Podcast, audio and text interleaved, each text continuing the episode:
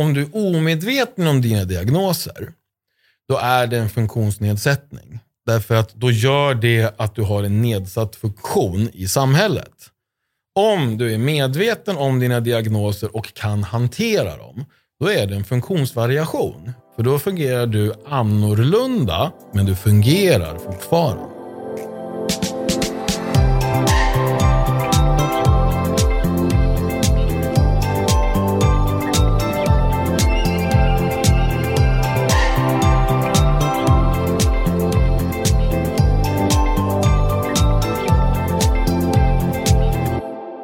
Och varmt välkomna till podden med målet i sikte. Jag heter Charlotte Olsson. Och jag heter Lisa Gustafsson.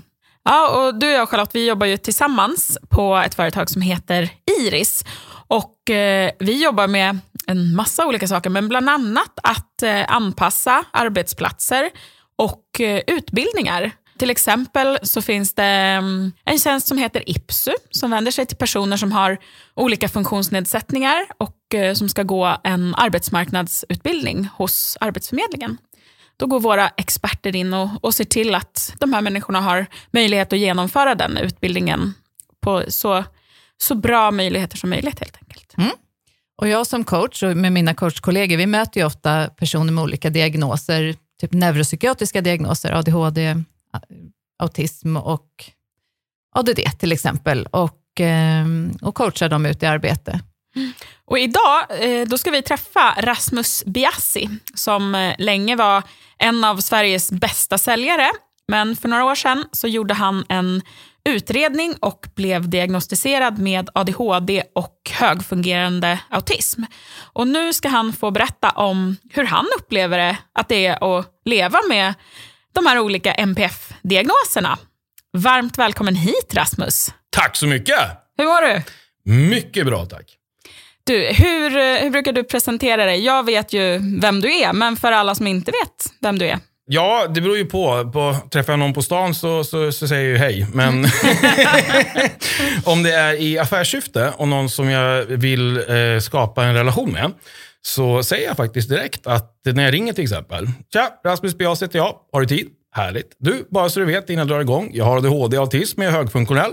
Det betyder att i min värld är allting glasklart. Om inte du håller med, stoppa mig. Ska jag göra vad jag kan för att ta med på en tankeresa. Och när jag har fysiska möten eller digitala möten, då säger jag också det eh, ifall det är fler. Då säger jag så här. Eh, Tja, Rasmus är här. Trevligt. Eh, jag har ADHD och autism, bara så ni vet, men jag är högfunktionell. Det betyder att jag kommer antagligen ta jäkligt mycket plats. Tycker ni att det är för mycket, då bara be mig hålla käften, för det uppskattar jag. Ja, Och gör folk det då? De Ja. bara upp med handen. Så, jag skulle vilja be dig hålla käften nu. Alltså, det händer inte. Nå, grejen är så här, det som är så intressant i det där, det är att det blir ju en sån ärlig stämning. Mm. Så att i telefonen så får jag ofta höra, liksom, men gud vad intressant, hur klarar du det? Min son har ADHD, eller jag känner någon som har ADHD. Då kommer Mm. bam, rakt in i relationen.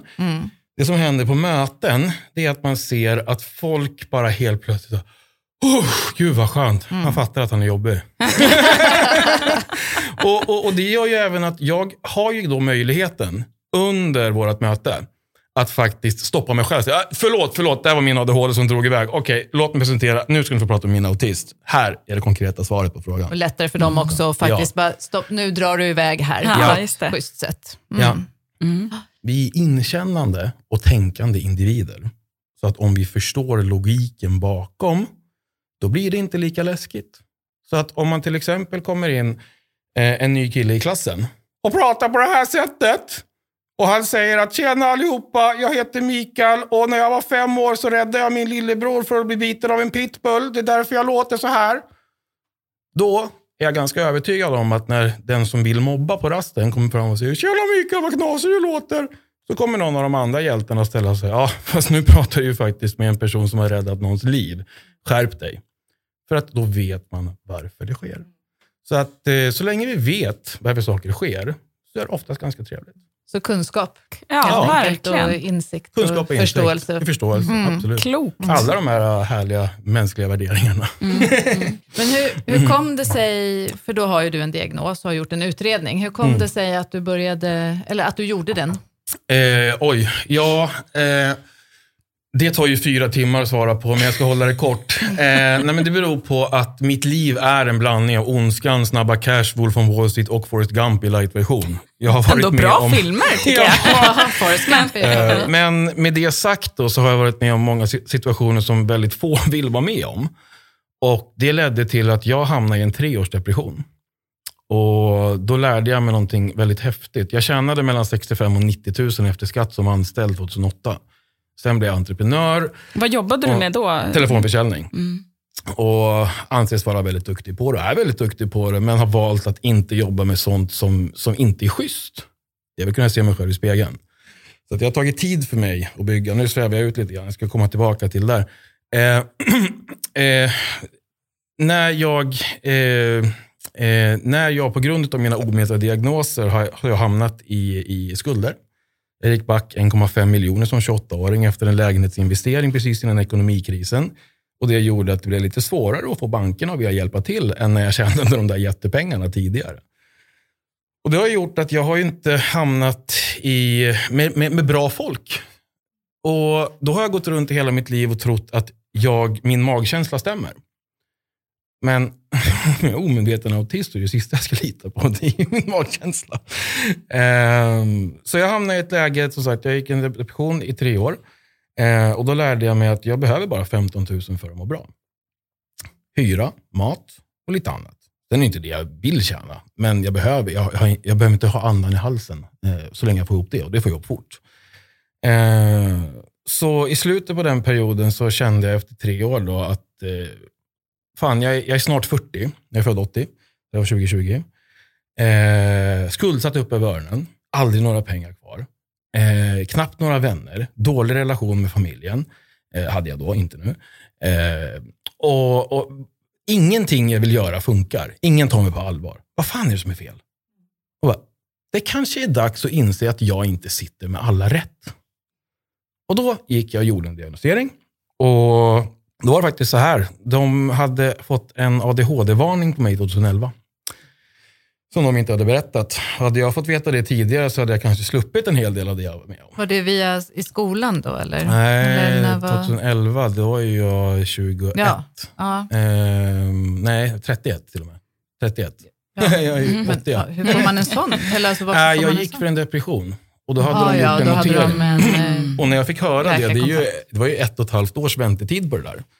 Men när jag fick höra det, då tänkte jag att ja, men vad bra, då kommer det här gå fort. Och så visar jag för dem att det är en jävligt dålig idé att inte låta mig få det här fort som attan. För jag har både tid, ork och vilja Precis, att få nu- dem att känna ja. att det göra där, det ordentligt. Att göra det ordentligt, precis. För att jag, jag skulle ju kunna egentligen gjort en ganska stor grej av att de inte gick vidare med det. Eller åtminstone notifierade mig om det. Precis. För det han sa då, han sa så här, att Eh, du är alldeles för effektiv för att ha Asperger, men du är alldeles för lat för att ha ADHD. Så min teori det är att du har, på grund av det du har varit med om, så har du format ett tankemönster som påminner om en person med Asperger. Men han sa inte att det var någonting som jag kunde liksom knyta an till. Så att eh, då fick jag de här diagnoserna. Eh, ADHD, autism, högfunktionell, övermedel intelligens. Inte för att det spelar någon roll, utan för att det, det stod. Och då blev livet lite lättare att förstå. Mm. Så. Bara Men- fått kvitto att det inte är fel på mig eller jag tänker inte fel utan det här är... Eller, eller alltså så här, jag skulle vilja säga, det, det, det, alltså, det här ordet fel kan ju kännas väldigt hårt. Mm. Men en del Men tänker mig, ju så. ja, men, men för mig så kändes det inte så. Det var snarare så här, ah, för fan vad skönt, det var det som var felet. för jag har gått runt och funderat hela Mm. mitt liv, vad är det som gör att det inte funkar? När jag eh, då fick den här vetskapen så förstod jag helt plötsligt var liksom, vart min pusselbit låg. Vad är det jag har varit rädd för tidigare och hur kan jag göra för att inte behöva vara med om det? Jag är ju rädd för att bli, missuppfattad. Jag är ju rädd för att uppfattas som en knasig person som bara stjäl energi och sådana saker. Mm. De här eh, diagnoserna som du har, de ingår ju i någonting som man brukar säga neuropsykiatriska funktionsnedsättningar, eh, Ja. som låter jättekrångligt och är svårt att säga, som man brukar förkorta NPF. Mm, mm. Och det här med man, hur man säger saker och ja, vilka termer man använder, det är ju det är ju viktigt på ett sätt, men det Mm. blir lätt en djungel. Vad ska jag säga för att inte säga fel? Folk kan bli rädda Mm, och säger ingenting istället. Va, vad- hur, vad säger du? Jag har ju förstått att det där är en debatt i, i funkisvärlden. Och som, som liksom logisk autist tänker jag, vad fan, skit i det. vad, spelar det för roll vad det heter? Sluta. Som- Det är oftast människor utan diagnoser som är så jävla rädda för vad folk ska tycka, precis som i allt. Eh, folk som inte har det, som man debatterar om, är de som har mest åsikter. Eh, men jag tänker så här, och det här är bara min autistlogik och min, min åsikt, idé om det. Jag säger funktionsnedsättning, för jag ser inte ett fel i det, utan jag ser att det är det det är. Eh, på grund av att jag, jag fungerar inte som alla andra. Men jag skulle kunna eh, tänka mig att sträcka mig till så här. Om du är omedveten om dina diagnoser, då är det en funktionsnedsättning. Därför att då gör det att du har en nedsatt funktion i samhället. Om du är medveten om dina diagnoser och kan hantera dem, då är det en funktionsvariation. För då fungerar du annorlunda, men du fungerar fortfarande. Snyggt. Eh, alltså ja, det är väl en väldigt eh, klok och logisk förklaring på... Hashtag autistlogik. Ja, nej men och, och, alltså vi, jag brukar ju ofta säga både och. Eh, därför att, lite som du säger, å ena sidan, om man bara pratar om funktionsvariation, då finns det ju kanske ingen anledning till att man ska få lönebidrag eller att man behöver anpassning eller liksom allt. Det, det är ju på grund av nedsättningen. Det är ju liksom det som är, ja, i vissa fall. Men i andra fall när, när det faktiskt inte är en nedsättning, då är det en, en funktionsvariation. Men det har väl kanske att göra med, ska du fylla i ett formulär eller ska du prata om det i en social kontext? Ja, precis. Och jag tänker, jag då, som sitter i rullstol, jag tycker att ibland när de här termerna och vad man säger och så här, det blir så jäkla stolpigt. Eller det, det sätter en, jag tycker det blir försvårar och eh, får det att låta mer konstigt och läskigt än vad det är. Och jag tycker, vilka, men vilka ord man använder det sätter ju också attityden. Och jag, jag kan nu säga, ja men säg Charlotte till mig då istället. Eller eh, säg rulle istället för rullstol. Jag, jag tycker man gör inte Ja, så krångligt. nej. men som Nej. sagt, det är viktigt vilka termer man använder för attitydens skull. Det finns en komiker i USA, eh, han sa så här, eh, man ska ju säga ehm, mentally challenged individual. Det är väldigt få av dem som kan säga det. Ja, just det. det är ju lite som dyslexi, att få kan svara, Ja, precis. stava till ja. dyslexi. Eh, vad, vad, vad, alltså, det saknas autistlogik i, i hög, högt upp bland det bestämmande sätet. Men du, hur visar sig din ADHD? Eh, min ADHD visar sig med att jag inte kan hålla käften när jag har mina idéer. det är faktiskt så. att Jag blir, jag blir uppspelt och intresserad och nyfiken. Och när jag sitter själv så, så är det liksom att jag måste skriva ner eller ta reda på hur jag kan gå vidare med, eller ringa någon för att veta om man kan gå vidare. Eller om jag ska släppa det. Men det är liksom just den här upptäckarglädjen eh, och kreativiteten. Den, liksom, den, den tar aldrig slut. Älskar att sitta med proffs och skapa. Mm. Så det kan man nästan säga, det är liksom en styrka du har. Tack vare din ADHD. Ja, ja, ja. Mm. Alltså idag är ju både min autism och, och, och ADHD, min, alltså mina diagnoser är ju mina styrkor. Mm. För att jag vet hur jag hanterar dem. Och den, och, men och, också, man har en diagnos så är det ju ofta det som du berättade innan, att du hade råkat skuldsätta dig och du hade det svårt. Hur visar sig, vilka utmaningar har du idag? Nu är du medveten om det på ett annat sätt och hittar strategier säkert, men hur, vilka utmaningar har du idag av den då? Av diagnoserna eller Av skulderna? ADHD. Av ADHD. Nej men alltså, den enda utmaningen jag har, och jag vet inte ens om jag skulle vilja kalla det för en utmaning längre. Därför att min, min, min ADHD gör att jag är jävligt, eh, eh, alltså jag vill att saker ska hända fort. Så. Och jag vill, vill få bekräftelse på att det jag vill ska hända kommer att hända. Eh, och jag är, är liksom... Lite ehm, otålig Li- kanske. så- så- Jag skrev en artikel förut på företagarna.se som innan jag fick mina diagnoser. Den hette Otålig, envis och fylld av komplex. Det är mina styrkor, vilka är dina? Mm. Otåligheten gör att jag kommer igång fort, kort startsträcka. Envisheten gör att jag aldrig ger upp, lojal. Och eh, fylld av komplex. Jag är så orolig för att något ska gå fel så jag alltid dubbel, trippel och fyrdubbelkollar med alla aktörer att saker och ting stämmer.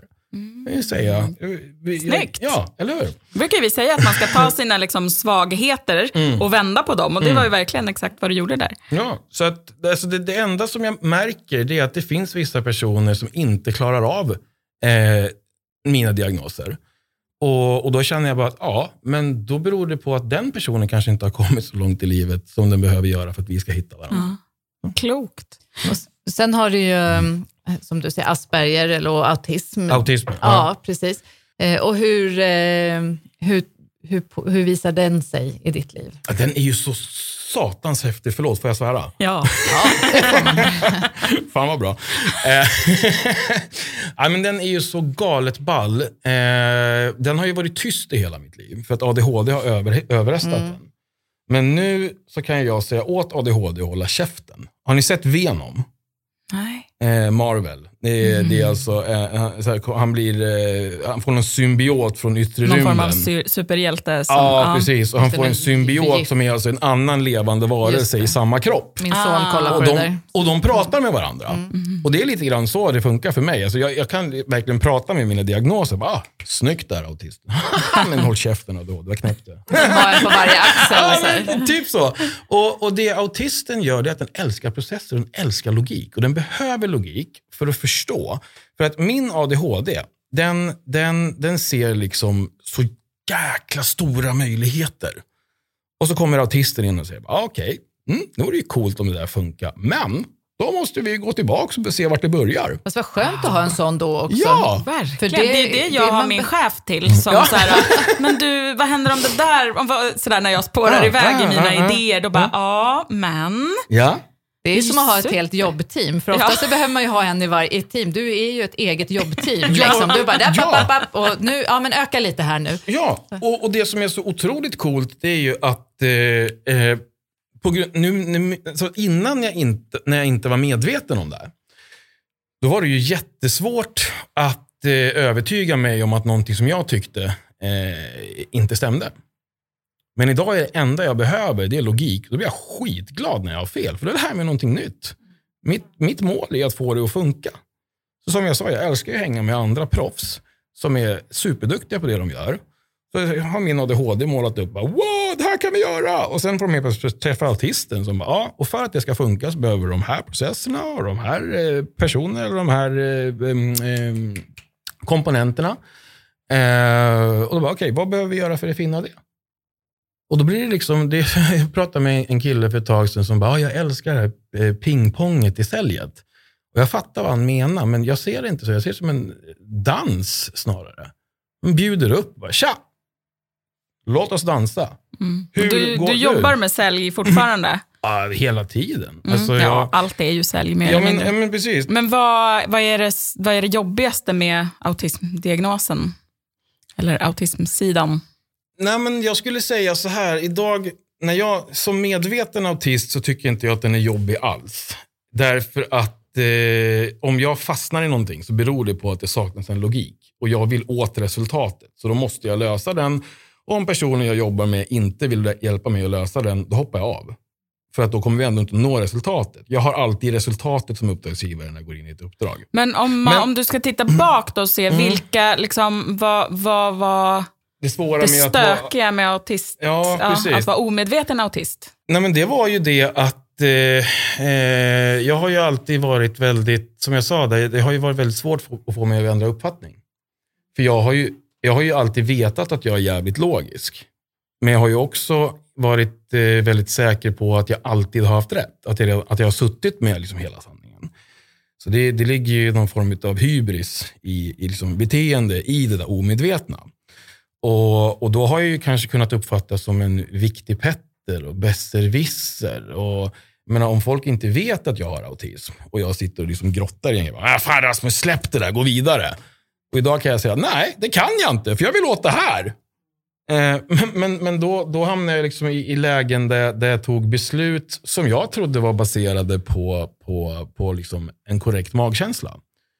Och det är väl det som, alltså, alltså, eh, det är viktigt att förstå att autism och ADHD det ligger på ett spektra. Och jag är rätt hög på ADHD-spektrat och ganska låg på autismspektrat. Så det är därför jag kallas för högfungerande. Så vissa som har autism, de kommer in i en, i en eh, matbutik och så går de till mjölkhyllan och så står det öppna här. Och de bara, jaha. och så öppnar de. Eh, riktigt så är det ju inte. Um, Men märker du att du tar saker mer ordagrant än, än kanske andra? Mm. Ja, ja. Och det jag gör nu det är att jag delar ju med mig av det till världen. Mm. Så att när någon säger någonting, jag bara, hallå, autist, är det så här du menar eller är det så här? Ja, just det. Förtydligare liksom för alla. Det är perfekt. Ja, Men om, som många med autism eller Asperger eller det, på det spektrat kan ju tycka att det är jobbigt med de här sociala kontakterna med människor och mm. interagera med människor. Och sen så ADHD kanske är precis tvärtom, som bara åh, och så här utåtriktad och sådär. Kan du känna att de krockar ibland? Eller? ja men introvert eller extrovert. Ja, Eh, nej, men jag har ju alltid varit extrovert, eh, men jag har blivit introvert när jag inte har känt att det har hänt. När jag, liksom, när jag lägger ner för mycket energi. När, när, när jag helt får istället. energi av att ge energi och känna att den uppskattas. Mm. Men som till exempel, jag är utbildad coach. Men jag sket i att ta diplomet. För jag märkte under coachutbildningen att jag kommer aldrig orka hjälpa någon att vilja vilja. För att när jag går och hjälper folk, då, har jag liksom, då blir jag så jäkla engagerad. Och jag bara, shit vi kan göra det här och det här och det här, de här är ju fantastiska. Och så kommer jag tillbaka med två veckor och de bara, ah, jag testar tre gånger men det funkar inte. Då tappar jag all energi jag har gett för gånger du vill sju. komma med lösningar och det, som coach så ska Ja. man ju låta den som man coachar komma med lösningar. Ja. ja. Ja, jag, jag, jag samarbetar med många coacher. Eh, och, och jag älskar att hjälpa folk som vill och vässa dem. För folk är så mycket, alltså, det finns, det finns ju massa dårar där ute, förlåt att jag säger men jag tycker verkligen att det är dårar som, som försöker utbilda folk i, i liksom sälj i någon slags jäkla mönster och mallar. Och jag säger var dig själv, för att då vet kunden vad de får. Och jag har pratat med flera stycken som har gått olika utbildningar och läst böcker. Och så har jag bara sagt, men alltså, du har en snäll dialekt. Du kan inte köra hårda avslut. Fan, sluta kalla det för avslut, kalla det för uppstart. Det är här resan börjar. Alltså, vet du vad? Använd det. Berätta för folk att vet du vad, det, det, kan vara, det, det kan vara lätt att tro att jag är snäll på grund av min dialekt. Och det är jag, men jag är också väldigt affärsminded. Jag, skulle vilja, jag ser att jag kan hjälpa dig att spara tid eller tjäna pengar. För det enda det handlar om i slutändan. Men eh, det, det låter som att du har ju liksom listat ut vad du behöver för att, att må så bra som möjligt. Vill du liksom, vad är nycklarna till att... Ja, Jag känner på riktigt att jag har fått en fuskkod. Men eh, jag har ju gått igenom, alltså det, det är så här, man, jag skulle kunna jämföra det här, jag är ju en spelnörd också. Jag skulle kunna jämföra det här med att jag har tidigare eh, gått runt som level 1 och försökt att slåss med, med monster i level 10. Och Det har gjort att det har tagit sjukt lång tid för mig att lyckas. Sen har jag hittat strategier, stått bakom en sten och slagit dem liksom en HP åt gången. Så det har tagit en miljon timmar att döda dem.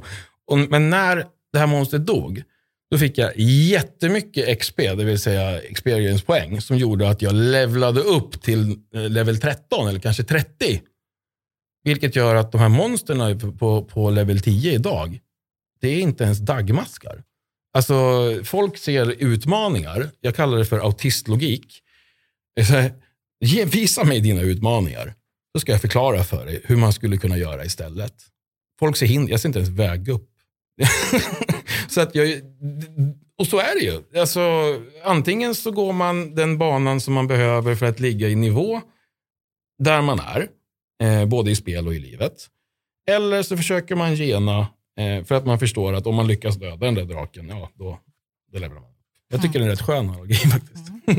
Men eh, då, då har du hittat dina egna strategier helt enkelt. Men det handlar väl också kanske om en personlig mognad, att man blir äldre och man lär sig. Och... Alltså, återigen, det tog ju väldigt mycket eh, händelser eh, i, i livet för att till slut eh, känna att eh, jag kanske inte sitter med alla rätt.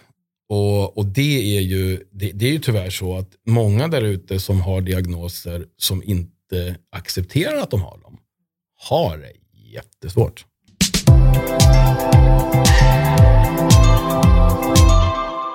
Jag, tänker, jag är ju coach och många av mina klienter, eller många faktiskt, har någon form av diagnos. Eh, ADHD, autism, eh, kanske eh, ADD. Eh, Och då brukar frågan komma upp, så här, men hur ska jag, ska jag berätta det för arbetsgivaren när jag söker? Jag förstår ju att man inte ska skriva det i sitt CV, eller det är ju ingen som gör. Men däremot så, när ska jag berätta att jag har en diagnos? Ska jag berätta? Eh, I vilken fas så här, ska jag ta upp det? Eh, nej men så här, som svar på din fråga. Eh, jag tycker absolut att det borde stå i CVt. Därför att jag tycker att folk borde förstå att det här är eh, väldigt användbara krafter. Men det handlar ju som vi varit inne på tidigare att göra folk medvetna om det. Och då måste ju folk, personen i fråga, vara intresserad av att förstå hur man kan använda det som en styrka. Och då knyter vi an till det jag sa tidigare där om, om rädslor. Att eh, det värsta som finns det är att komma på en arbetsintervju där allting känns superbra och sen kör man igång och så märker man att det inte alls stämmer det den sa. För att någon har liksom för, alltså, fulsålt in sig själv till vinklat jobbet. lite eller döljt ja, saker. Vinklat och döljt saker. Mm. Och där är det viktigare, jag tycker att det är viktigt som, att man tar upp det, som, som Mm. min åsikt, då, Mm. att man kanske inte skriver det i CVt, men däremot att man berättar om kanske sina styrkor och utmaningar i, ja, men, i det personliga brevet, att jag har en diagnos Mm. som heter autism kanske, och det betyder att jag är eh, bra på det här och det här och det här och jag måste jobba med det här eller jag Ah, gillar precis. inte Ja, fikapauser. Eller, och då, men då, Ja. att man har strategier hur man jobbar för Ja. det, för att man förklarar också. Det, det ligger ju i min, jag har, jag har eh, flera, tre, tre mål det här året. Och det ena målet är att hjälpa företag och organisationer att förstå hur man ska jobba med folk med medvetna diagnoser på rätt positioner. För då får man supereffektiva enheter som uppskattas av alla. Autism ska väldigt sällan jobba med, med kundtjänst. Eh, och en ADHD ska väldigt sällan sitta i admin. Men vad kan vi i din omgivning då eh, tänka på för att undvika, för det, det, det du var rädd liksom för i- innan var att, att det ska bli missförstånd. Eh, och det kanske det fortfarande kan bli för, för andra som har diagnos, att de upplever att ja, men de blir ofta missförstådda. Ja. Vad kan vi göra för att undvika att missförstå? Så.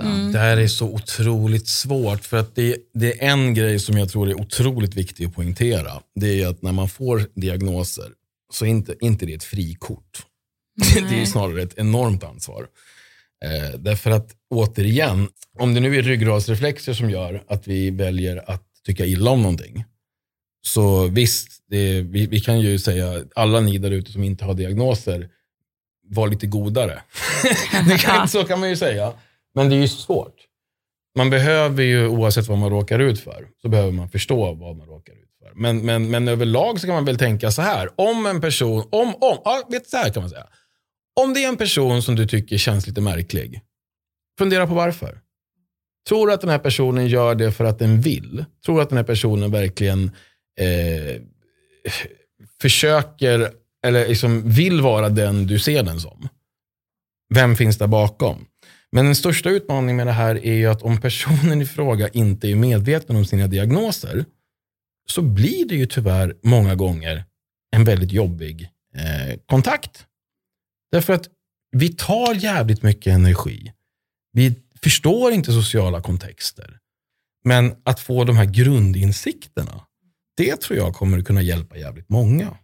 För väldigt många, ska vi komma ihåg, utav oss som har diagnoser är sjukt smarta.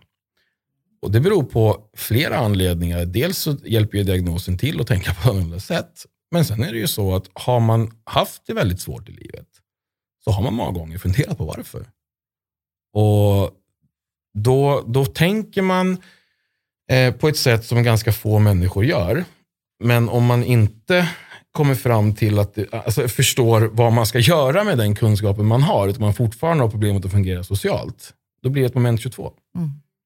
Har du något så här sista tips till eh, personer som söker jobb nu då, och som har eh, en diagnos, som vet att man har en diagnos, eh, men man upplever att man har svårt att kontakta arbetsgivare eller få, komma vidare, och man vet Absolut. att det beror på det. Har du något tips? Bara, hur kan de göra? Absolut. Jag säger så här, fundera på vad som skulle göra dig mega lycklig. Vad som skulle få dig att känna, Woho! jag ska äntligen få jobba. Klockan, fasen också, klockan är bara sex på morgonen.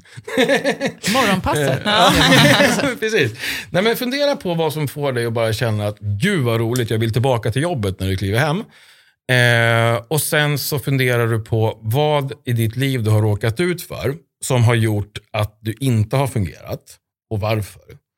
Och så kör du en öppen och ärlig dialog eh, och säger det. Att det här är vad jag vill göra och jag kan göra det på det här sättet och då förstår ju de flesta att personer med diagnosen får göra det de, det de verkligen brinner för. Det blir alltså 200 procent av dem.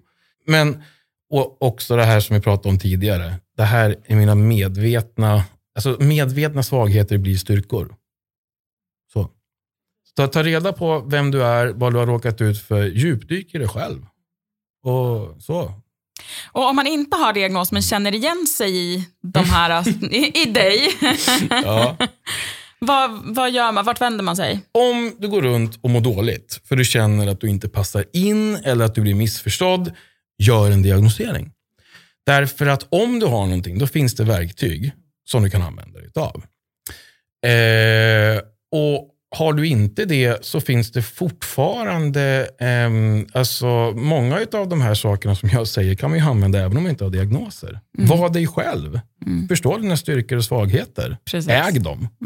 Och sen som du säger, alltså det, är, det är nog många som har de här dragen utan att för den sak bör ha en diagnos. För att man, Ja. man mår inte dåligt av det, utan man är inte så långt ut på skalan så att, så att man... Alltså, enda Påverkas. skillnaden på mig och så kallade vanliga människor, eh, det är ju att eh, när ni hör mig prata så ser ju inte ni vad som händer i huvudet samtidigt. Jag har ju liksom, så fort jag märker att jag har sagt någonting som har landat fel så har jag redan ändrat mig innan jag har hunnit reagera. Därför att jag är så extremt vaken och lyhörd på vad som händer och hur jag uppfattas och om jag får fram det jag egentligen vill säga. Eh, men jag jobbar ju fortfarande med logik. Och logik förstår ju alla. Så att eh, det, det, det, det, att man känner igen sig i, i mig, det beror inte på att man har en diagnos, utan det beror på att jag jobbar med logik. skulle jag säga. Ja. Ja.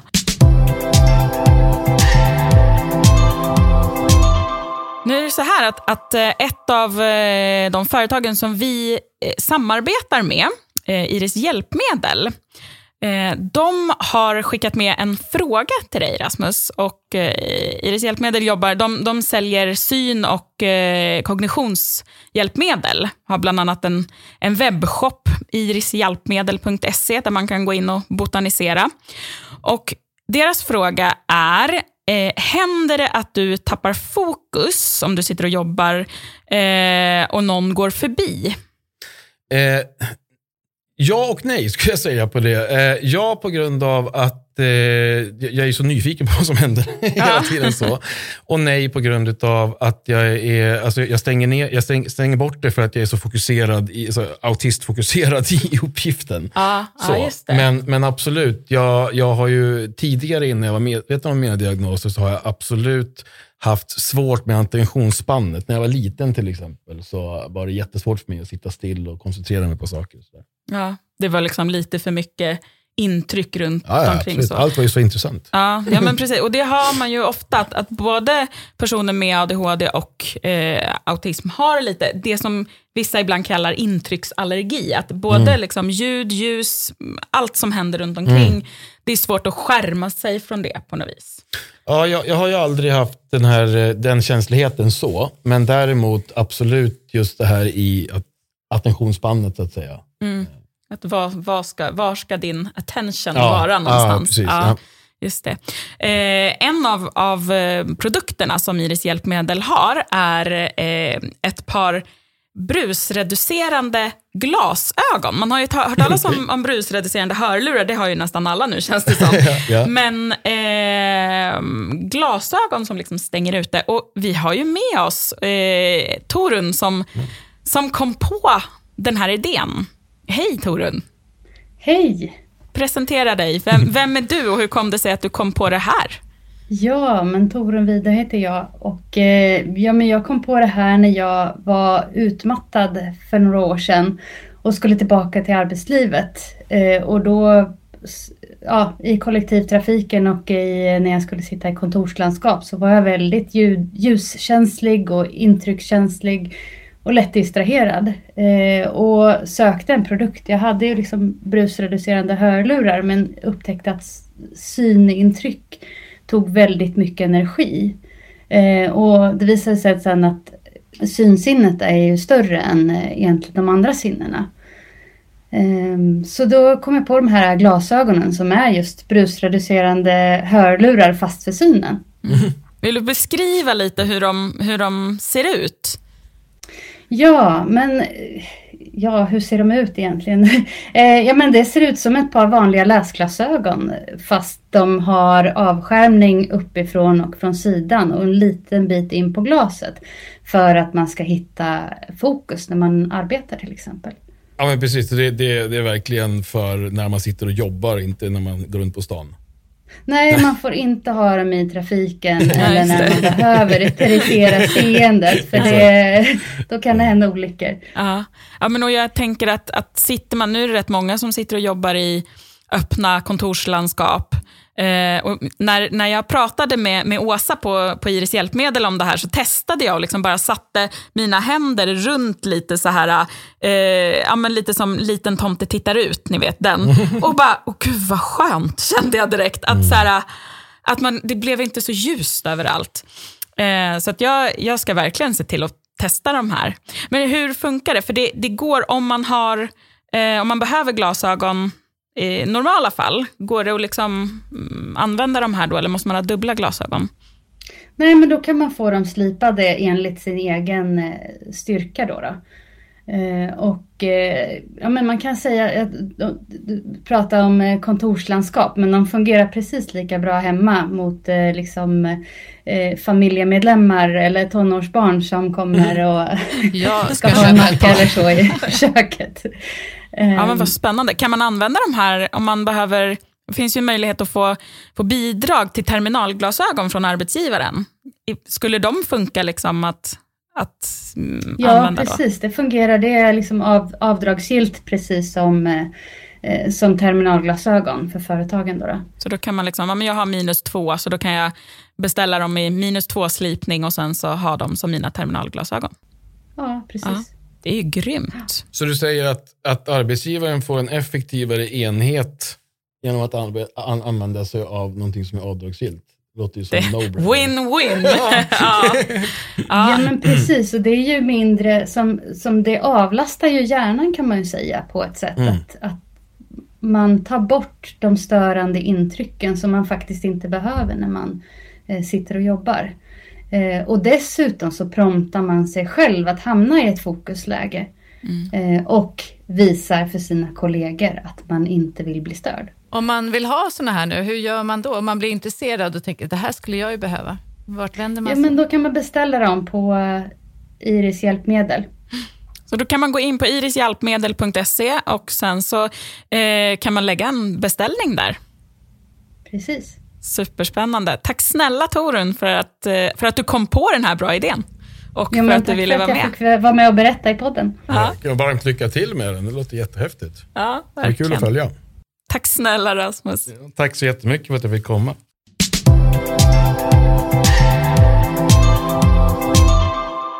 Ja, vilken energi han har, Rasmus. Ja, och eh, tusen järn i elden, mycket idéer ja. och eh, hans sätt tycker jag att se på sina diagnoser är skönt och jag hoppas att fler kommer till den punkten. Jag tycker det här med att kunskap, att andra människors kunskap är faktiskt avgörande också hur, mm. på hur man blir bemött. Mm. Ja, men, verkligen, och, och jag tycker att det som han säger är klokt, att när han lärde sig hur hans diagnoser fungerade, då kunde han väl vända dem till styrkor. Det blir ju liksom att han, han på något vis accepterar att det här är mitt sätt att vara. Eh, och också att genom att berätta redan från början att så här, det här är jag. jag mm. Om ni uppfattar mig så här så säg till. Mm. Eh, så blir det inte att, att folk sitter och liksom stör sig på vissa saker i smyg, utan då vet de att det är helt okej okay att säga Rasmus, nu spårade du iväg här. Mm. Och så kanske vi alla skulle vara mer och ja. berätta, så här fungerar jag. Ja, och eh, se vända styrkor till svagheter, höll jag på att säga. Tvärtom. ja, men precis. Ja, eh, spännande, spännande möte tycker jag att det har varit. Verkligen. Vi ser fram emot eh, om två veckor igen. får vi ett nytt spännande möte. Och tills dess hoppas jag att ni har riktigt bra och vill ni så kan ni gärna kika in på iris.se och läsa mer om eh, våra uppdrag. Kanske det är någon som du känner eller du själv som skulle behöva stöd i någonting. Kika runt där lite och där har ni också alla andra poddavsnitt och de tidigare gästerna som ni kan kika på. Och mer information om, om våra föreläsningar också inom just bemötande. Yes, Men eh, vi ses igen om två veckor. det gör vi. Ha det så bra. Hej då! Hej då.